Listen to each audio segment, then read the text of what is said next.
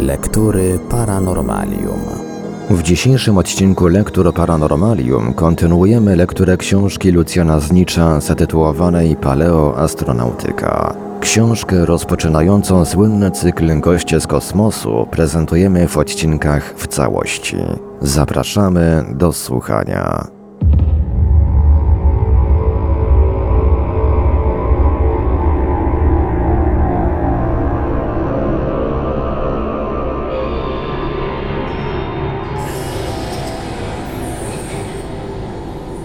Patent wynalazczy za boskie objawienie. Próbę odpowiedzi na to pytanie, jak się wydaje, przedstawił ostatnio w swojej książce pod tytułem The Spaceships of Ezekiel Statki kosmiczne Ezechiela amerykański naukowiec pochodzenia austriackiego inżynier Józef Blumrich. Zabrał się on właśnie do tego tematu, jak sam lojalnie przyznaje, aby ostatecznie zdyskwalifikować Deinikena. Któż był bardziej powołany do tego niż ten doświadczony, odznaczony w roku 1972 za wybitne osiągnięcia pracownik NASA, współprojektant najsilniejszej dotychczas zbudowanej tam rakiety kosmicznej Saturn V, od lat specjalizujący się w konstrukcjach silników różnorakich aparatów kosmicznych.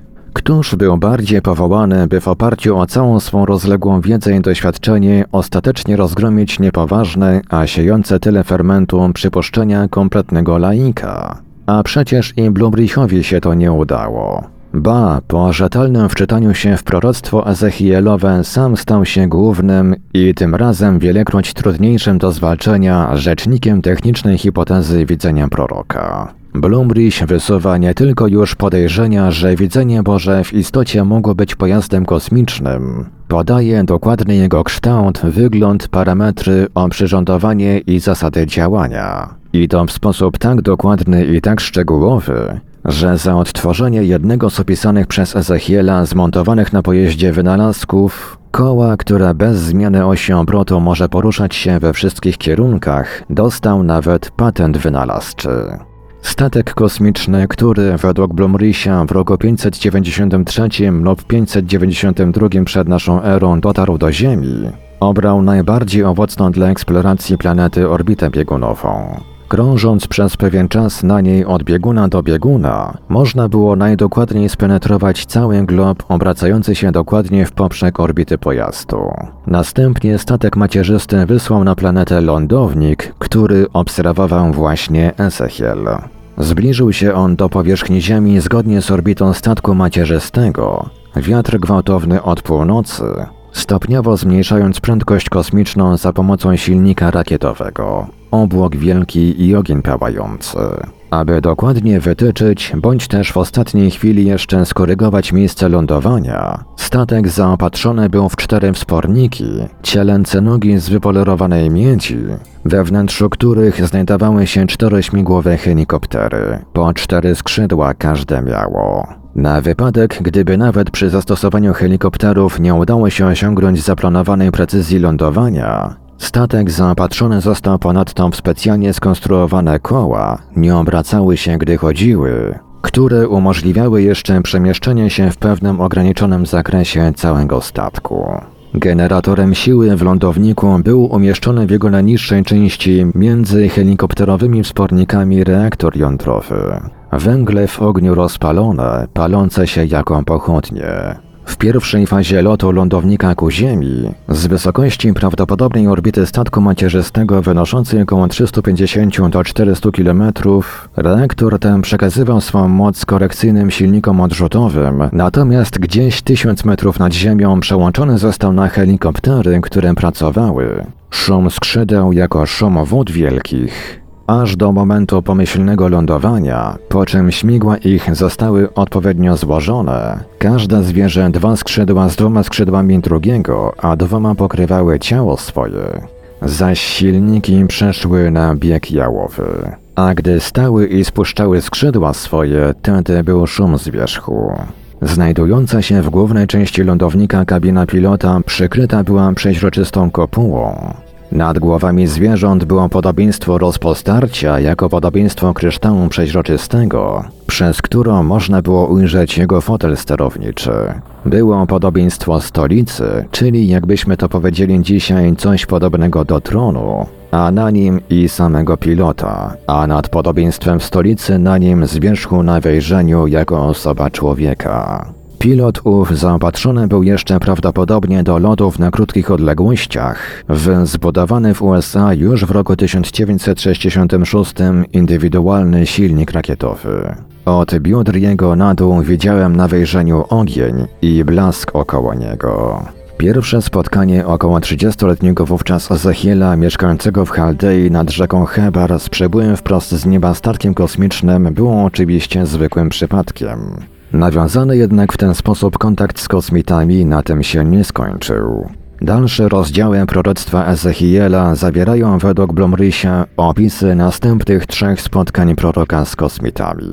O ile drugie spotkanie Ezechiela nie przyniosło żadnych nowych informacji technicznych, Podczas trzeciego sam on odbywa podróż wraz z kosmitami w lądowniku, a następnie jest świadkiem wyjmowania prętu paliwa z reaktora, zaś ostatnie, czwarte spotkanie, które odbyło się zresztą dopiero 19 lat później, może sugerować, iż Ezechiel zabrany został przez przybyszów nawet do statku macierzystego. Oczywiście prorok, którego na wstępie kosmici instruują, by na wszystko pilnie zważał i zapamiętał co ujrzy, Dokładnie i szczegółowo opisuje tę budowlę jako świątynię. Czy jednak rzeczywiście chodziło tu tylko o świątynię?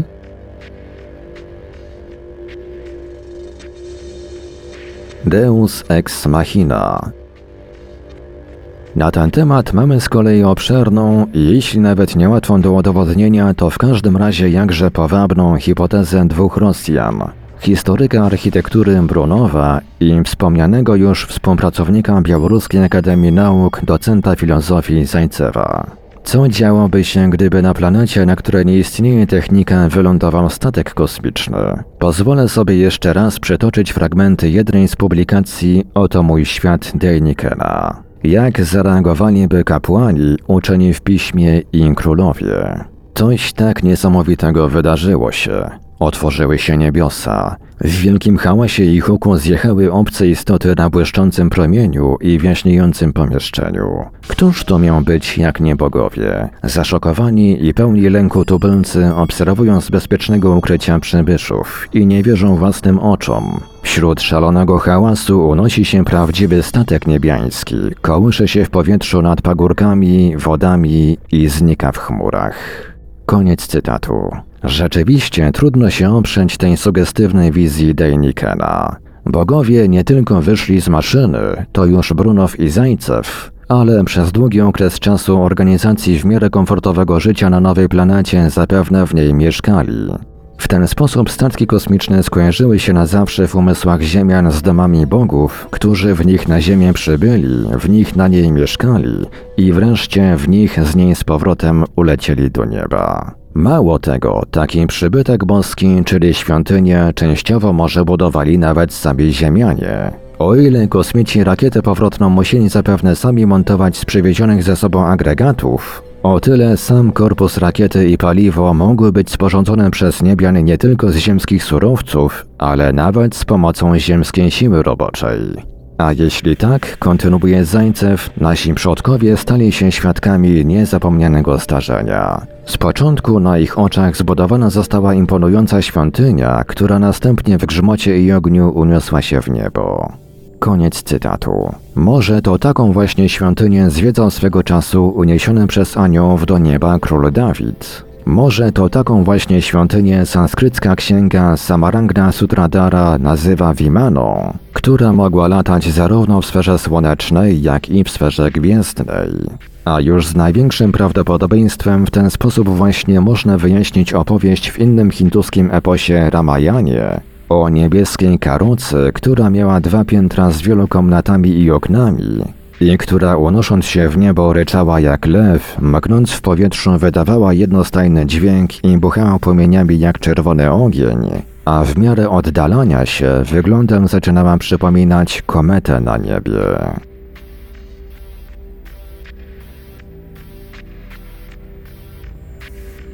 Dlaczego kościoły są aerodynamiczne? Jak też mogły wyglądać w zamierzchłych czasach objawione ludzkości domy Boże?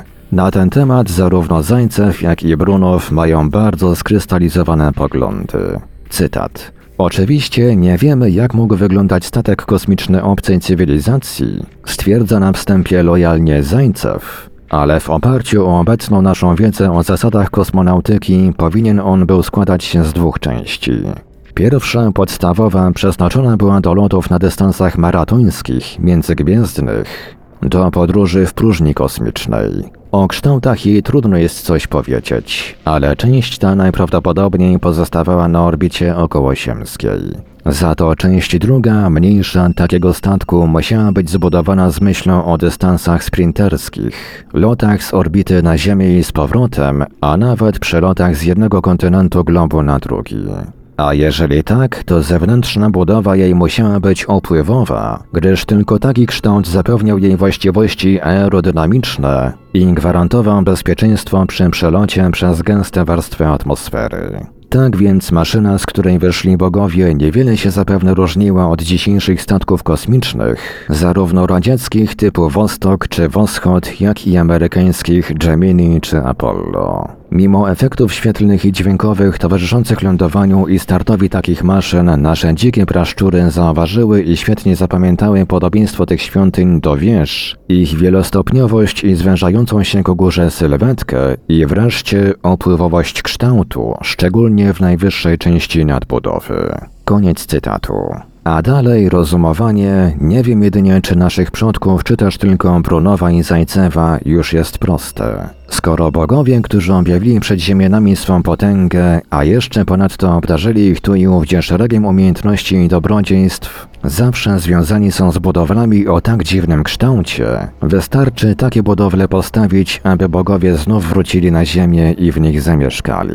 I oto budowle takie zaczynają się na naszym globie mnożyć. Cytat. Typowymi przykładami są dwa grobowce, snuje swą myśl Zajcew. Jeden z nich znajduje się w dolinie Cedron w pobliżu Jerozolimy, drugi zaś w miejscowości Armit w dawnej Fenicji.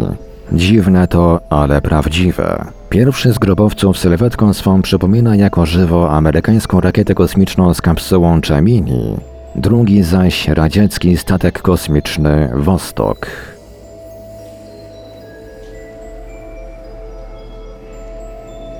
Gdzie Rzym, gdzie Krym, a gdzie Sumer?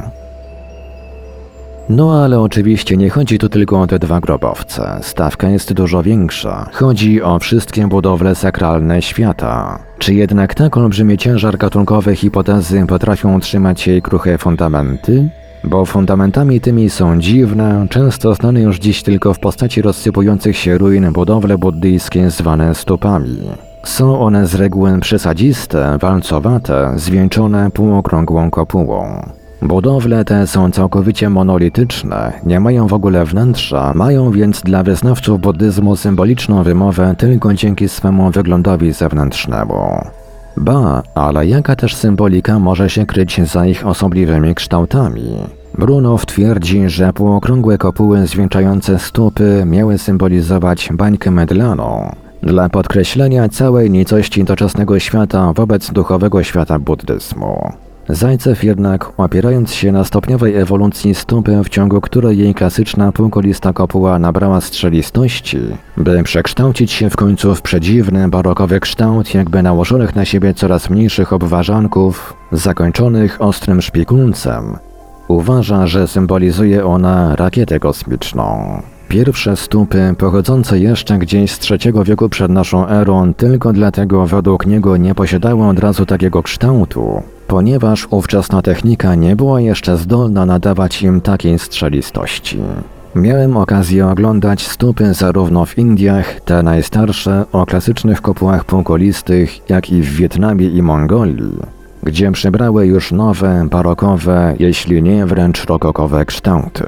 Stopy zresztą w Mongolii, chodzi tu głównie o restaurowany obecnie klasztor z okresu Dżingis Khana w miejscowości Harchorin, mają szczególnie małą moc dowodową, gdyż dotarły do niej całkowicie zniekształcone, drogą okrężną poprzez Tybet, dzięki równie zniekształconemu przez tybetański lamaizm buddyzmowi. I chce się bardzo wyraźnie zastrzec, żadna ze stóp ani z tych pierwotnych, ani z przekształconych ewolucją w najmniejszym stopniu nie kojarzy się z wyglądem jakiegokolwiek znanego nam na Ziemi statku kosmicznego. Ale hipoteza Brunowa i Zajcewa na szczęście dla niej obejmuje nie tylko stópy.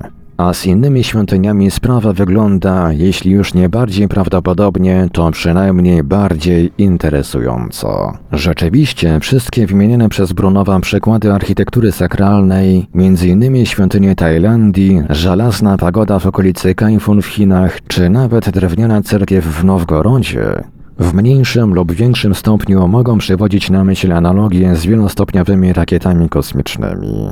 Bezpośrednim już nie przykładem, ale wręcz dowodem wzorowania świątyń na przybytkach bożych jest według Bronowa okres budowy w Indiach pagód brahmańskich umieszczonych na olbrzymim drewnianym podwoziu, aby w ten sposób jak najbardziej je upodobnić do słynnych karoc boskich, czyli Vimana. Zajcew dla odmiany wymienia najbardziej chyba spektakularny przykład podobieństwa budownictwa sakralnego do architektury statków kosmicznych, a mianowicie kościół Hagia Sofia Mądrości Bożej w Stambule. Zbudowany on został jeszcze w roku 537 i przez półtora tysiąclecia uważany jest za najbardziej imponujący wzór budownictwa kopu. W ciągu jednak tych niemal 15 wieków swego istnienia Kościół przeszedł burzliwe dzieje, w wyniku których w pewnym momencie stał się świątynią wrogiego Bogu chrześcijańskiemu Allaha. W tym czasie do imponującej kopuły dobudowano cztery, równie zresztą imponujące minarety, które doprawdy łudząco wręcz podobne są do współczesnych rakiet kosmicznych. A więc przynajmniej w VI wieku przodkowie nasi naśladowali architekturę kosmiczną. Kto wie, czy nie nastąpiło to pod wpływem Indii, oddajmy znów głos Zajcewowi. Wiadomo powszechnie, że jeszcze cesarz Ashoka, żyjący w III wieku przed naszą erą, propagując przyjęty przez niego buddyzm, wysyłał swoich misjonarzy na wschód i na zachód. Koniec cytatu. Niestety i tym razem dalekie genealogie nie są słuszne. To prawda, że sam kościół, a więc kopuła, zbudowany został jeszcze w roku 537. Tak podobne do rakiet minarety jednak dobudowane zostały dopiero 9 wieków później, w roku 1453. Cytat. Kontynuatorem szkoły konstantynopolitańskiej stało się rosyjskie prawosławie. Nie poddaje się jednak Zajcew. Jedną z jego innowacji w architekturze bizantyjskiej okazała się cebulasta kopuła. Nieco później, około wieku XVI, pojawiła się ona także w muzułmańskim Iranie, który ją zapożyczył z bramańskich Indii. Kopuła ta jest bardzo podobna do kulistej przedniej części statku kosmicznego Wostok. Do momentu wyjścia z gęstych warstw atmosfery przykrywa ją stożkowaty aerodynamiczny hełm, a sam z kolei hełm przypomina namiotową pokrywę, która w XVI wieku przeszła z rosyjskiej architektury drewnianej do kamiennej. Koniec cytatu.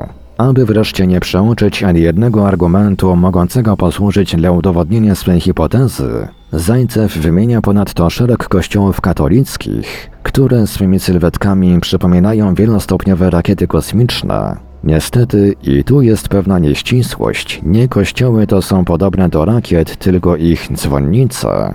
A na zakończenie stwierdza, że pochodzenie budownictwa sakralnego od statków kosmicznych przejawia się nawet w nazewnictwie. Każdy kościół dzieli się za pomocą kolumn na swego rodzaju przedziały, które we wszystkich językach europejskich noszą nazwę statków. Po łacinie navis, po angielsku nave, po francusku neve, po serbsku łapa, po polsku łódź itd. Nie chodzi mi już o to, że przedział w kościele po polsku nazywa się nie łódź, tylko nawa, bo to nie zmienia jej statkowej genealogii. Wydaje mi się, że autor w zapale dowodzenia przeoczył podstawowy fakt, iż pojazdy kosmiczne, jeżeli w ogóle była o nich w starożytności mowa, nazywano wówczas spadającymi gwiazdami i błyskawicami, boskimi karocami czy rydwanami. Nazwy statków natomiast dorobiły się one dopiero w naszych wiekach. Tak więc z całej obszernej hipotezy mającej wykazać powstanie pierwszych kosmopodobnych budów sakralnych w starożytnym Sumerze i rozprzestrzenienie się ich następnie poprzez hinduskie stupy, muzułmańskie minarety, prawosławne kopuły cerkiewne i katolickie wielopiętrowe wieże kościelne na cały świat, zostały właściwie tylko oderwane strzępy niewątpliwego podobieństwa pewnych budów sakralnych do pewnych typów rakiet. Podobieństwa ciekawego, ale w żadnym wypadku niezdolnego do udowodnienia pobytu kiedykolwiek kosmitów na Ziemi. Tu trzeba jednak czegoś bardziej przekonującego.